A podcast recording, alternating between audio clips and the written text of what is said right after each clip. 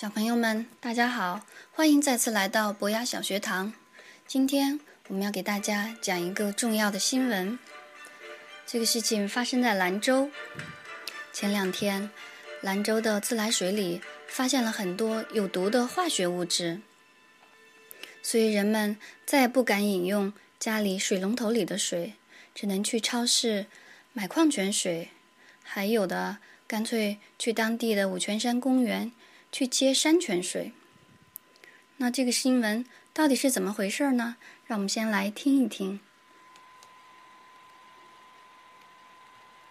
水乃生命之源，水的质量安全直接关乎人们的健康状况。而在十一日，兰州市城区唯一的供水企业兰州威利雅水务集团公司出厂水及自流沟水样被检测出苯含量严重超标，其出厂水苯含量高达两百微克每升，远超出了国家限值的十微克每升，造成了兰州市自来水二十四小时不宜饮用，市民大量抢购瓶装水。消息一出，引来各方强烈的关注。一条长期以来都存在隐患的自流沟，使用近六十年，而且之前就曾发生过类似的事件，为什么到现在依然未将隐患排除？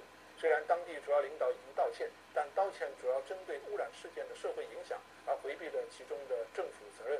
这样的道歉，兰州市民能接受吗？来看一下更。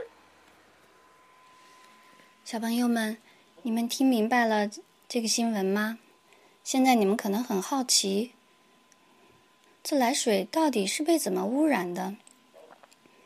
地下水到底要经过怎样的过程才能够进入到水龙头，让我们放心饮用呢？那接下来我们就继续搭乘神奇校车去参观一家自来水厂。我想到了那里，你可能能找到我们现在的答案吧。神奇校车，水的故事。今年运气真不好，学校最古怪的老师弗瑞斯小姐来给我们班上课。我们并不在意弗瑞斯小姐的古怪衣服和鞋子，我们受不了的是她的、呃、奇怪举止。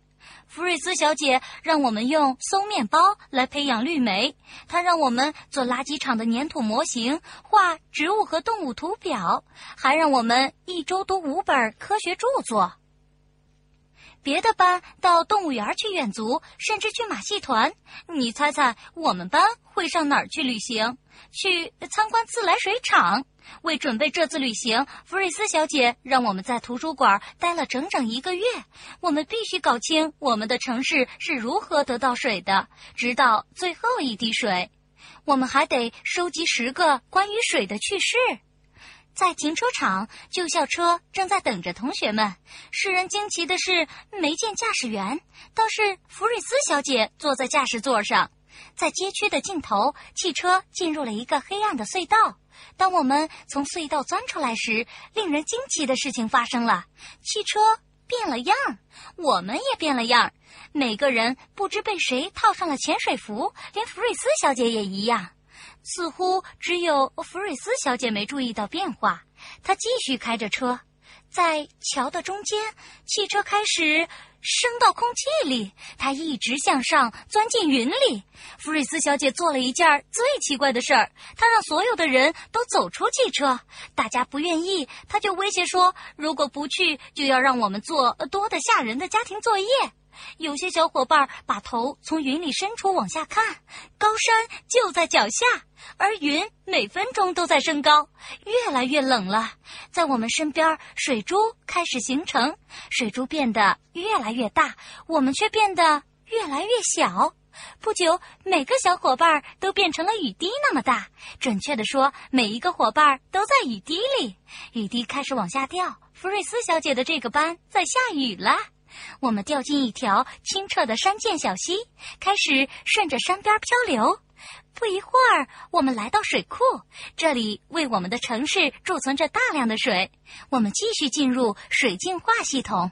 这一次班级旅行还不算太难受。水库里的水相当脏，我们都沾上了污泥。跟我到混合池去。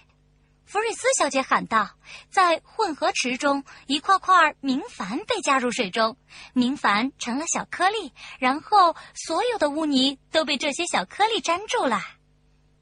上到沉淀池去。”弗瑞斯小姐命令道：“在那儿，小颗粒沉到底下，干净的水从顶部流走。现在我们要去过滤池了，这就是沙粒过滤池，它会把水中残余的杂物过滤掉。我们就是杂物，我们无法通过。幸好弗瑞斯小姐告诉了我们过滤池附近的一条特殊通道，当水从过滤池里流出来，就会闪着洁净的光亮。”在从过滤池通向注水罐的管子中，一种叫做氯的化学物质被加入水中。氯会杀死任何残存的病菌，微量的氟化物也被加入到水里，这是为了防止孩子们得龋齿。现在水穿过了净化系统中的所有路径，我们以为我们班的旅行也该结束了，但弗瑞斯小姐另有主意。每个人都到注水罐里去，他喊道，我们还没来得及弄明白发生了什么，就又飞快地钻出了注水罐，进入到为城市供水的管道。我们进入主水管，水管从地下通往城市的大街小巷，一些较小的管道把我们送到建筑物里，我们又流进墙上的水管。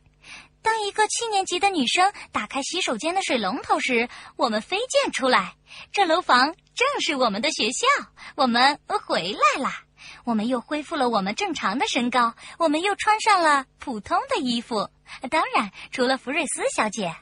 回到教室，弗瑞斯小姐的举动就好像什么奇怪的事儿都没有发生过一样，她又开始喂养班里的蜥蜴，她让我们立刻开始做作业。我们必须画一张图表，说明水是如何到达城市里千家万户的。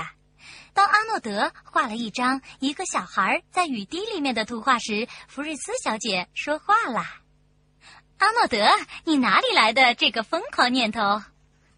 这就是我们画出的水的生产图。这天的晚些时候，我们看见旧校车停在学校停车场，它怎么会在那儿？难道我们只是在想象中穿过了供水系统？